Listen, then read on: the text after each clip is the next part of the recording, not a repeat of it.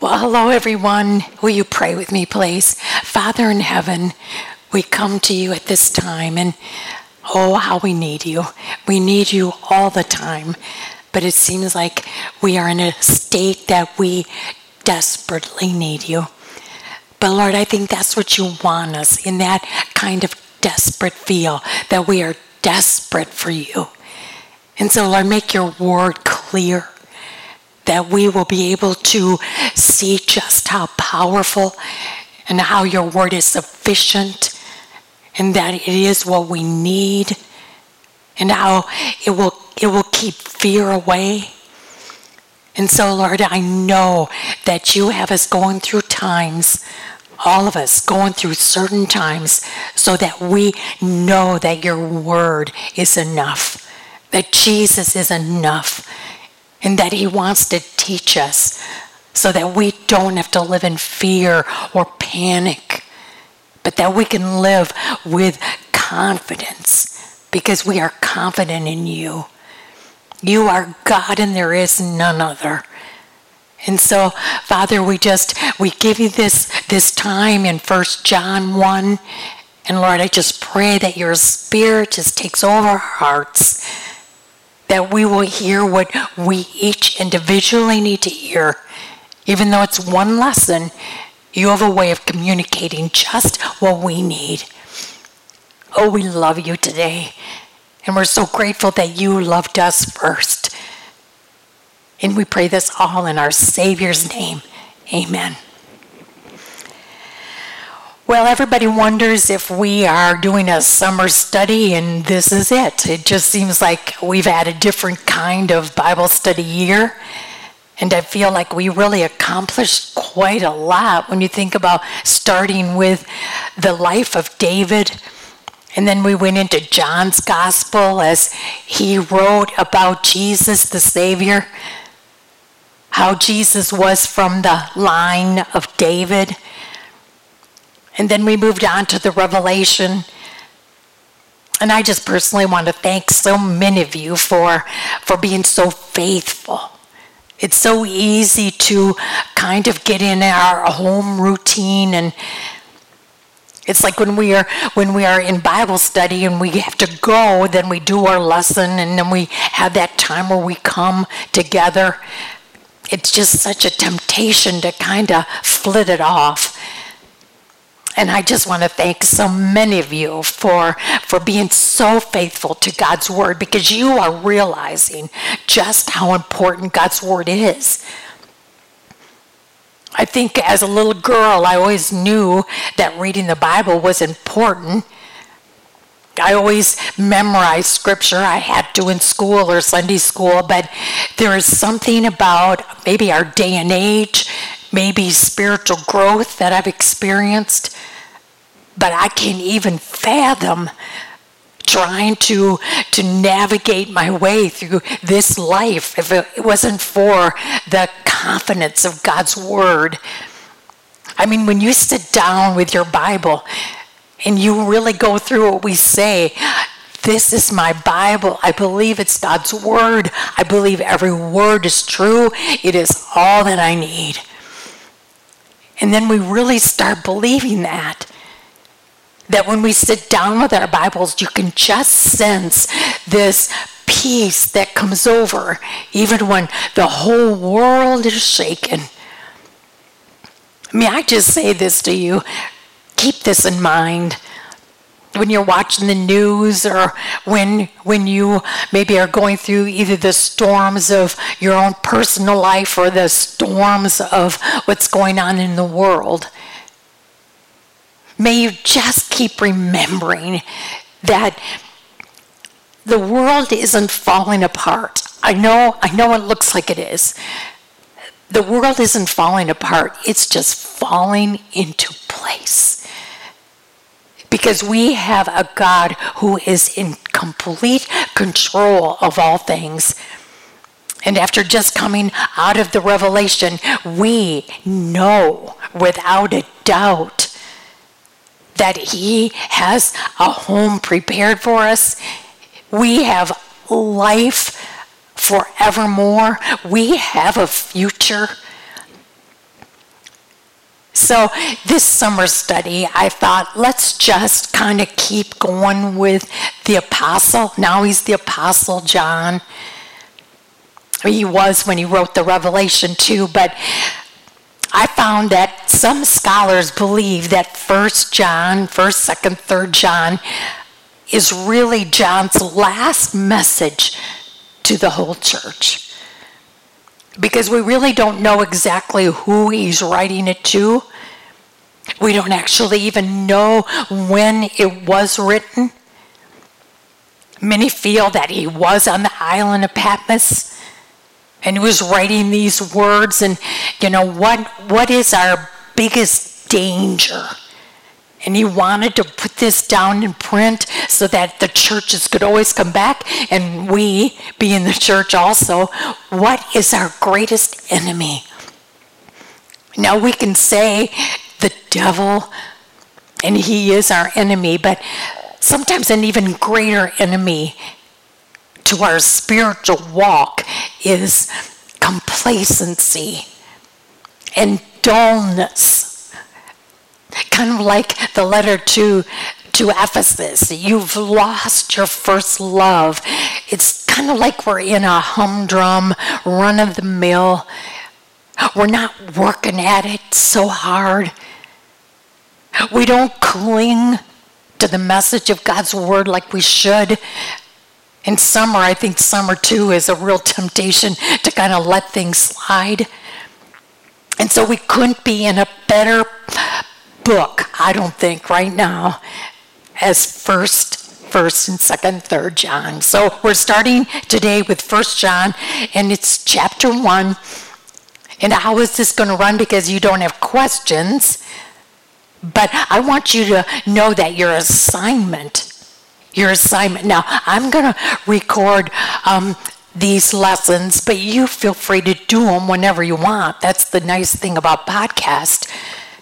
But your assignment is to read the chapter every day. Read a chapter every day because then that disciplines you to open your Bible and when you go over something over and over again, it becomes a part of you. And to tell you the truth, the questions aren't really even that necessary. So, for this particular study, no, you don't have questions, but you do have an assignment, and you will see that it is a really terrific ex- assignment that will be so beneficial. You will find just how wonderful it is when you read something over and over again. So, as we begin 1 John 1,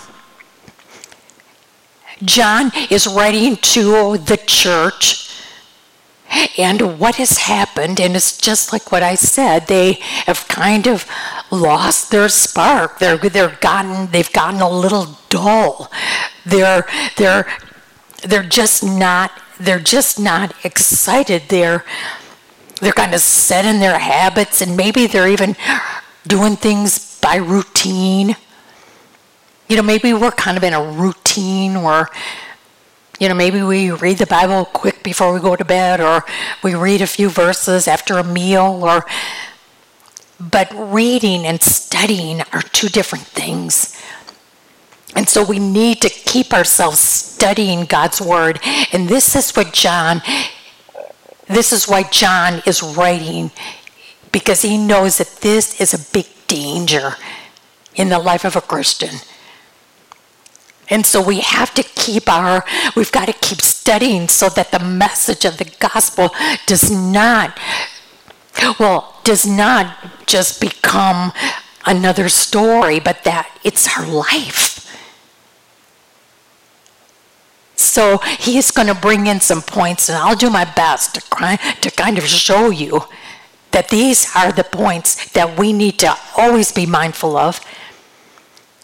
Because I guarantee you that the more you know about Jesus, the more you know about what walking in darkness means, the more you know about walking in the light means, the more you will be able to handle what is going on in your life So John is writing this for your benefit, for my benefit.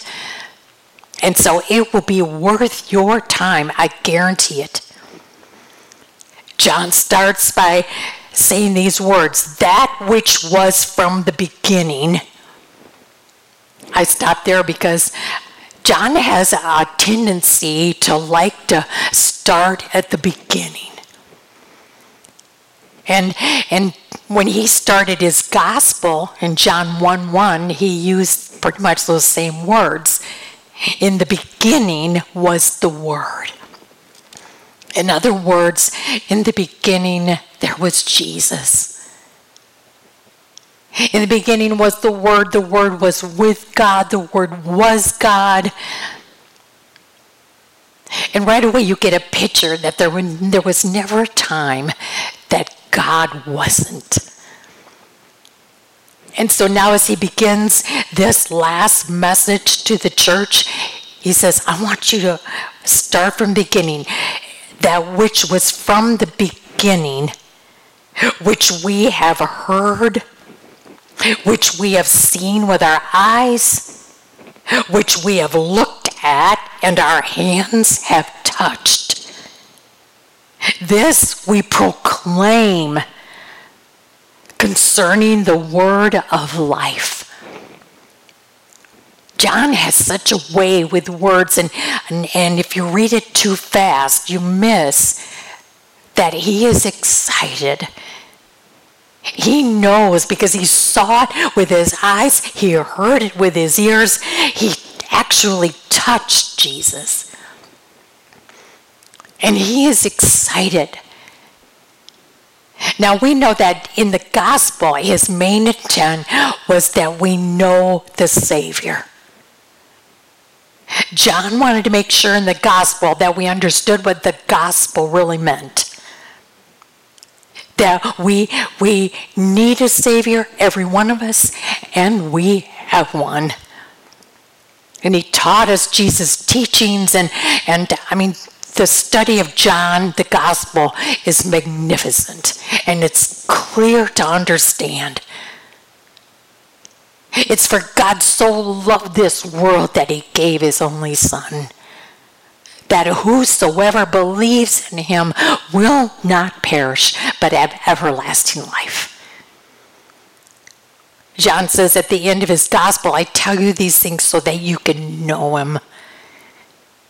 In his letters here, he's talking to the church that know him, but they've gotten a little lazy. They've gotten a little spiritually lazy. And they've got a, they've lost their excitement. And so he is going to show them in these letters that it's not just knowing and accepting Jesus as our Savior, but it's also walking with Him, growing up in Him, maturing. That even though we know that we um, are going to heaven when we die, even though we know that, that our eternity is secure, until we get there. Remember in Revelation 22? It was, at first, I kind of thought that it was a letdown after Revelation 21, but it wasn't. It was, it was so perfect because we aren't there yet. Revelation 22 reminded us that we have a job to do. We have people to reach. We don't want anyone to stand in judgment for their sin, to be cast into hell. And so in this particular in this particular chapter, he says, I want you to stay excited about your walk because you aren't there yet. And I don't want you to miss. Remember when Jesus said again in John 10 10, I've come so that you can have life, life abundant. That means that even until we get there, we can have life abundant. We can wake up every morning knowing that blessed assurance, Jesus is mine. No matter what happens today, it is well with my soul. And these types of things should be exciting to us, that should keep us motivated, that we should want to continue to walk in the light, to have a relationship with Jesus. And that's what John is gearing in on a relationship with Jesus. Now that we're saved, now we need to walk with Him and have a relationship.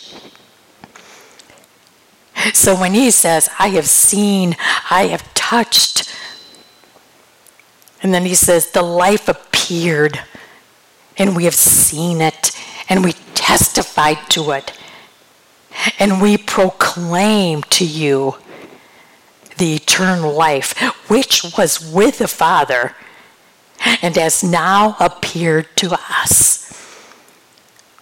In other words, he just reminds us remember, he was in heaven. He was with the Father.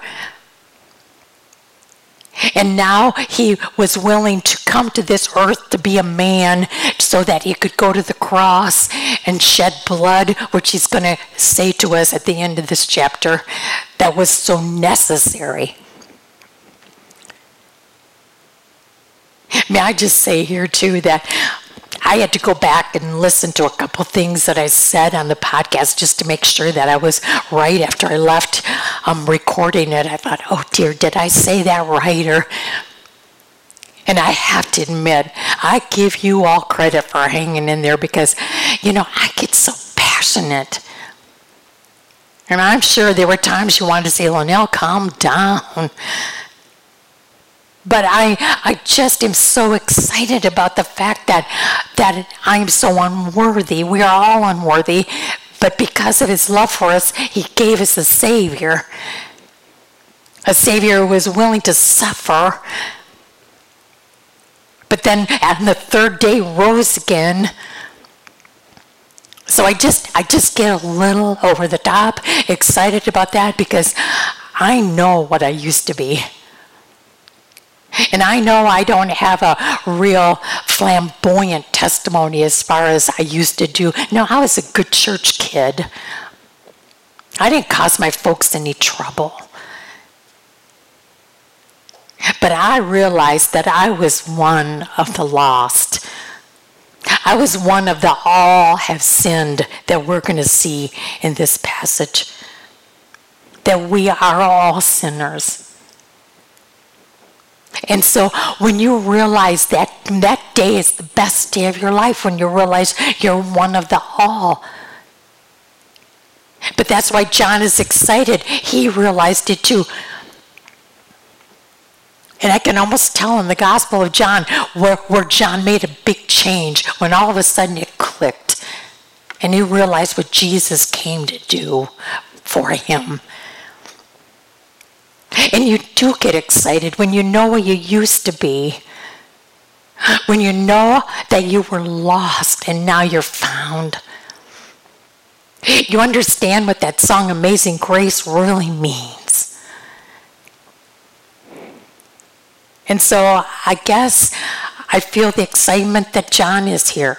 When you've experienced the salvation of a Savior, you want to proclaim it. And that's what he says we proclaim to you. This is eternal life for you instead of eternal death for you. This story is eternal life for you. And he's starting this way because he's saying, then why are you so bored with this? Why are you getting so dull? Why aren't you excited? Don't you realize where you would be? And I feel that's why he uses words like, I want to testify, I want to proclaim. Verse 3 we proclaim to you. He, we proclaim that he once was in heaven, but he left heaven for 33 years to fulfill for you and I what needed to be done. And John, he's saying, you know, and, and I happen to be one of them that got to witness three years of this man. We proclaim to you what we have seen and heard, so that you also may have fellowship with us. When I saw that verse, we proclaim to you what we have seen and heard. I couldn't go I couldn't help but just go back a little bit and put myself in John's shoes. What did he see? What did he hear? And I went back to the first part of the gospel, his gospel where he and his brother James were, were followers of John the Baptist. And then Jesus comes on the scene. And John happened to say to Jesus, Where are you staying? And Jesus said to him, Come and see. I mean, come. We've talked about that word come. He said to John, Come and see. And John saw for three years. And then I thought of, I thought too, I just kind of went on from, from that moment on. I thought, he witnessed that Samaritan woman. He, he saw how Jesus loved this outcast and how the love of Jesus changed her life that she went back to the town that abused her and shared with them this story. I thought, I, I thought, I wonder if he remembers this, how there was two healings, not on the same day, but did he compare the way we did? How when Jesus healed the man of the invalid of 38 years. And now you could almost see when Jesus said, Do you really want to be healed? He could see in his heart that this man didn't quite want it bad enough. Oh, he wanted to walk, but he didn't want a relationship. And when Jesus caught him later, after he was walking all over and he warned him. You better get your life straight, or it's going to be worse for you than not being able to walk. But then the contrast when when did John remember when Jesus healed that man that was born blind? And in that chapter, we saw how this man had progressive faith how first when asked the question, no, I don't know who he is. And, but you could tell that he had a desire to want to know. And so you saw this man's faith grow all the time. Did John, did John remember when he said this? And there were 5,000 people, and Jesus fed them. And then the 4,000 people. And then when Jesus walked on the water, and the way he stood up to those religious leaders that thought they were so religious but so spiritually blind. Did John remember the seven I ams? When Jesus said, I am the bread of life, I am the light of the world, I am the door, I am the true vine, I am the good shepherd, I am the resurrection and the life, and I am the way, the truth, and the life. And of course, John would remember Lazarus, come forth. Did John remember that triumphant entry? When the people were shouting, Hosanna. And yet, just a couple days later, we'll be shouting, Crucify him. I'm sure John remembers that upper room when Jesus washed his feet. In those chapters of 14 through 17 when Jesus just taught those, those 12 the personal teaching. And of course, John remembers the Garden of Gethsemane. He remembers the arrest in Judas. And there he was at the cross. He'll never forget that. And then, of course, when he outran Peter to the tomb. And then he remembers the ascension when Jesus left, but gave them a commission to go. You know, John also understood something very important, and that was the Holy Spirit. In John chapter 20, John writes Jesus' words after he arose from the dead and he was giving them their instructions. He breathed on them. Now we know from Genesis that he breathes life into us. But in John chapter 20, he breathed the Holy Spirit into those men and how the Holy Spirit, because, on Pentecost, on our salvation day, He breathes into us another life. And that's the eternal life. And we can have understanding of His Word through the Holy Spirit. John understands that the Holy Spirit does in us what we can't do. And so John says, These are things, how come you're not excited about that? And then he says, And our fellowship is with the Father and with the Son, Jesus Christ. See, there's, there's the big clue, there's the big hint that you know John says, remember Jesus and what he came to do for you. And now live every day with that thought.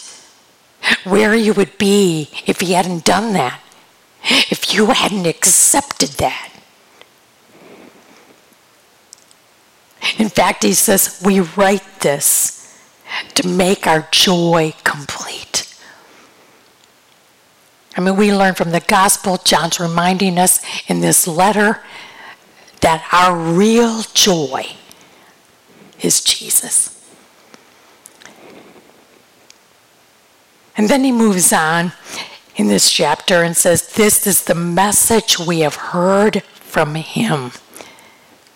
In other words, we didn't get this message from anyone else. We got this gospel message, this salvation salvation message from him. And now we want to declare it. We want to declare to you. So, don't you love those words? Proclaim, declare, testify. He says, I want you to know and I want you to keep remembering that God is light. God is light. In Him there is no darkness. I think what is going on in our world helps us to see that darkness can create all kind of havoc Nothing seems to be good in the dark. We stumble and fall, we can't find our way. And so this is the, the these are the illustrations that he wants us. He says, think about it when you're in the dark. Well, God is light and there is not one speck of darkness in him. If we claim to have fellowship, if we claim to be walking with the Lord, if we claim to have a relationship with Jesus, yet walk in the darkness, we lie and do not live by the truth. And we know Jesus is the truth. John is pretty much saying you can't have it both ways. You can't be walking in the light and walking in the darkness. I, I kind of studied on uh, I, because I've I've known the words walking in the darkness, walking in the light. But this this week I really wanted to understand what it meant walking in the darkness. And basically, walking in the darkness is when you are living an unrepentant life. You are totally unconcerned that you are offending a holy God. Did you hear that? Walking in the darkness means I don't care what the Bible says. I don't care that Jesus loves me and these are the requirements he expects me to follow. I don't care. It's all about me. That's what walking in the darkness is. And that sentence really gets to me when I when I keep going over it. Totally unconcerned that you are offending a holy God after what he did for you. And then, what does it mean to walk in the light? And I think the best the best definition of walking in the light is Psalm 119 verse 105. Your word is a lamp to my feet and a light to my path. That verse means that I am studying God's Word. It is a priority because I know that if I want to walk in the light, His Word is my path. There's something about when you know you're walking in the light. There's something about our conscience that we don't feel any guilt. It just feels so good because my conscience is clear. I know I'm doing what my Savior has asked me to do, expects me to do.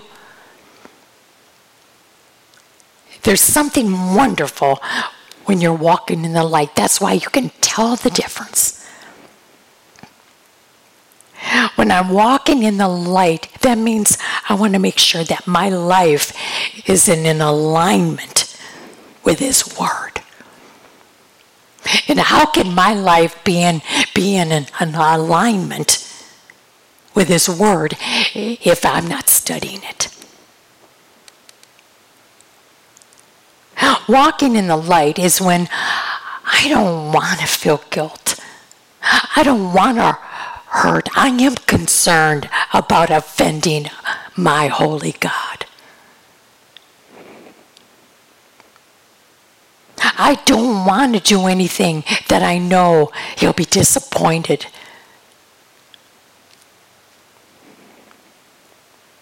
I think this is a major lesson that we all need to go over and check every now and then. And I can see exactly why John was writing this last message to the church because it is so critically important to stay walking in the light, to stay in that relationship with God, to keep remembering what Jesus has done. in verse 7 But if we walk in the light, as he is in the light, we have fellowship with one another. And the blood of Jesus, his Son, purifies us from all sin. John wants you and I never to forget. That we walk in the light only because of what Jesus did, because of his blood. His blood is the only thing that can take our sins away. There's no relationship with Jesus without the blood. There's no relationship walking in the light. It's impossible without being washed in the blood. There's no relationship that we can have with God without it. Some people think, oh, intellectual education or philosophical things or emotions and feelings. No, the only way you and I can have a relationship, the only way we can walk in the light is because of the blood of Jesus. And that's why he says that. But if we walk in the light, we have fellowship not only with him, but see, when all is flowing right, when his blood has flowed over us and cleansed us from our sin, when his Holy Spirit now flows through us, we not only are living in a right relationship with him, but it allows us to live in a right relationship with other people. And that means even difficult ones. Because when you're in the right walk with God, His Spirit then enables you, again, to do what you can't do for yourself. And that's forgive, not carry grudges, vengeance. So, not only is it a beautiful thing to be walking with the Lord, he extends it out so that then we have a right relationship with one another. But he comes back to make sure that you and I know if, if by chance we claim, you claim, I claim, if by chance we claim to be without sin, we deceive ourselves. And the truth is not in us. See, if you think you're good enough, if you think because of what you've attained or succeeded in, in the world standards, if you have gone to the point that your spiritual life is just dulled because you can handle it, your life, it looks good. Everybody's looking at you. He says, if you haven't gone to the point, if you don't claim to be a sinner, you are going to miss it all. That's why he says if you if we claim to be without sin, you're deceiving yourself. And you don't even know the truth. Because the truth says that all have sinned and fallen short of God's glory. That's the truth. We know that from Genesis 3 on. Adam and Eve's sin changed everything. But we also know now that the blood of Jesus in you and me can change everything. Genesis 3, we were lost with no hope. But right from then on, God started a plan to bring his son so that we don't have to be lost. But the only way that we come to that realization is by seeing that we are sinners. That's why John says, don't ever forget. Don't ever get complacent in the fact that you were so, you were lost. Don't ever say that you weren't a sinner because you were. Because the truth is, Jesus came to change everything. And of course, 1 John 1 9, I think many of us have committed that to memory, but John, it's, it's just so priceless. I'm so grateful that he laid it out. If. See, he put an if. If you think you don't need him, well, I want you to know you're deceiving yourself and you don't have the truth in you. But here's the other side. If you realize you are a sinner, look at this. If we confess our sins, he is faithful and just and will forgive us. He'll forgive us. He'll forgive us of what? All our sins. Do you know that Jesus says that we can even blaspheme his name and yet come to him in forgiveness or in repentance and he will forgive? There is no sin that he will not forgive. The only sin that he won't forgive is the sin against God's Spirit. The sin against the Holy Spirit is when the Holy Spirit is working, telling you and I our need for a Savior, and we choose to say, no, we don't need one. That's the sin that is unpardonable. Because the terms of salvation is that we need to repent and realize how badly we need Him. But this is where that ninth verse is so good. He's saying, if you confess your sins, He's promised to be faithful and just and will forgive you of every sin. Purify you, cleanse you from all unrighteousness. John is saying, Do I hear a few amens? Do I hear a few hallelujahs? Do I see a few of you getting up, raising your hands in praise? Because that's something. He's promised to forgive all of our sins and to cleanse us from all unrighteousness. And remove that unrighteousness and trade it with what? Righteousness, Himself. So he goes back in verse 10 and repeats If, if we claim we have not sinned, we make him out to be a liar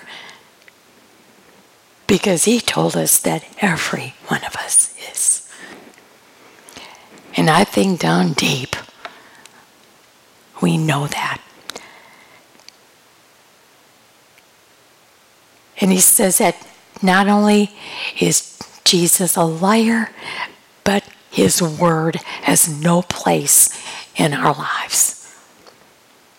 That is such a sad verse. But I guess he wants you to see the contrast of verse 9 and 10. And you have to know that it's your choice.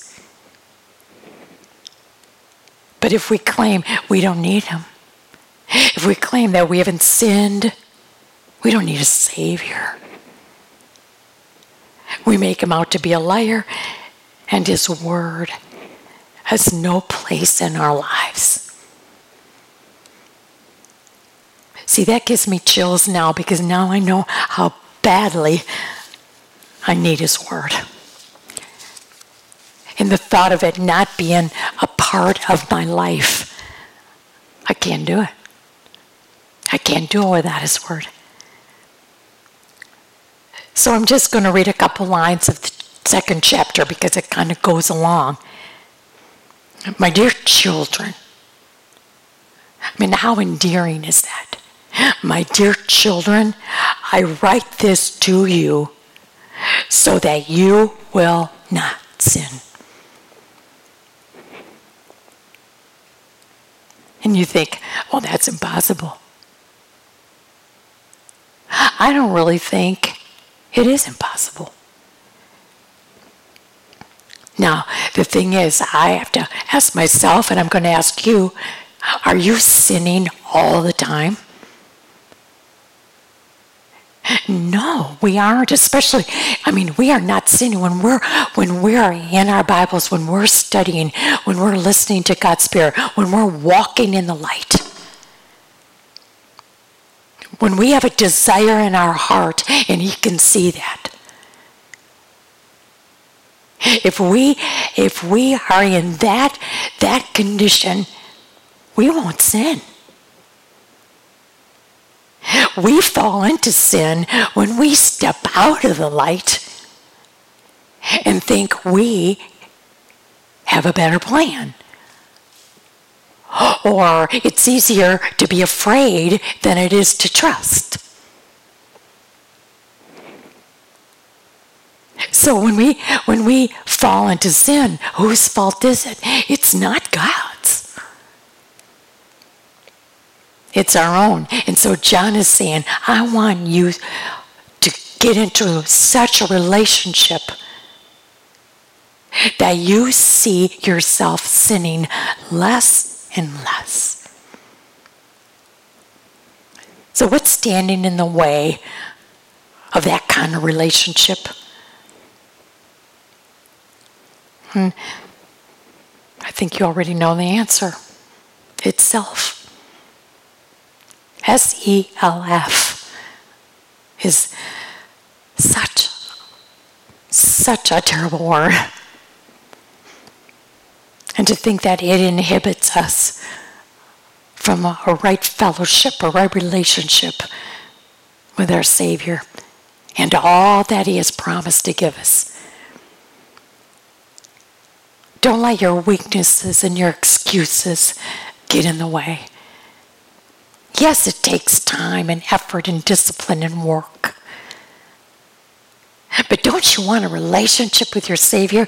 And when you when it's in a right relationship, you'll then know how to handle relationships with people around you. Now, I'd, I'd say that's a great way to live. And remember, it's only possible.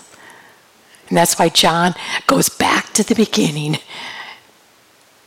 and says it's only because of what Jesus did. Never forget that. Because keeping that forefront, keeping the cross forefront in your mind, we can stay excited like John is. And we can handle life in all of its shapes and forms, in all its ups and downs. Because we know, we know our God. Heavenly Father, we thank you still for being our Father. Jesus, we thank you for being our Savior. And we thank you, Holy Spirit, for being our life inside to keep us walking in the light, keep us walking in the right relationship with God, which then helps in every part of our life. Lord, may we take this to heart. Thank you that John penned this. If it was his last message to the church, he's saying, never stop remembering what Jesus did for you. Hallelujah. In his name we pray. Amen.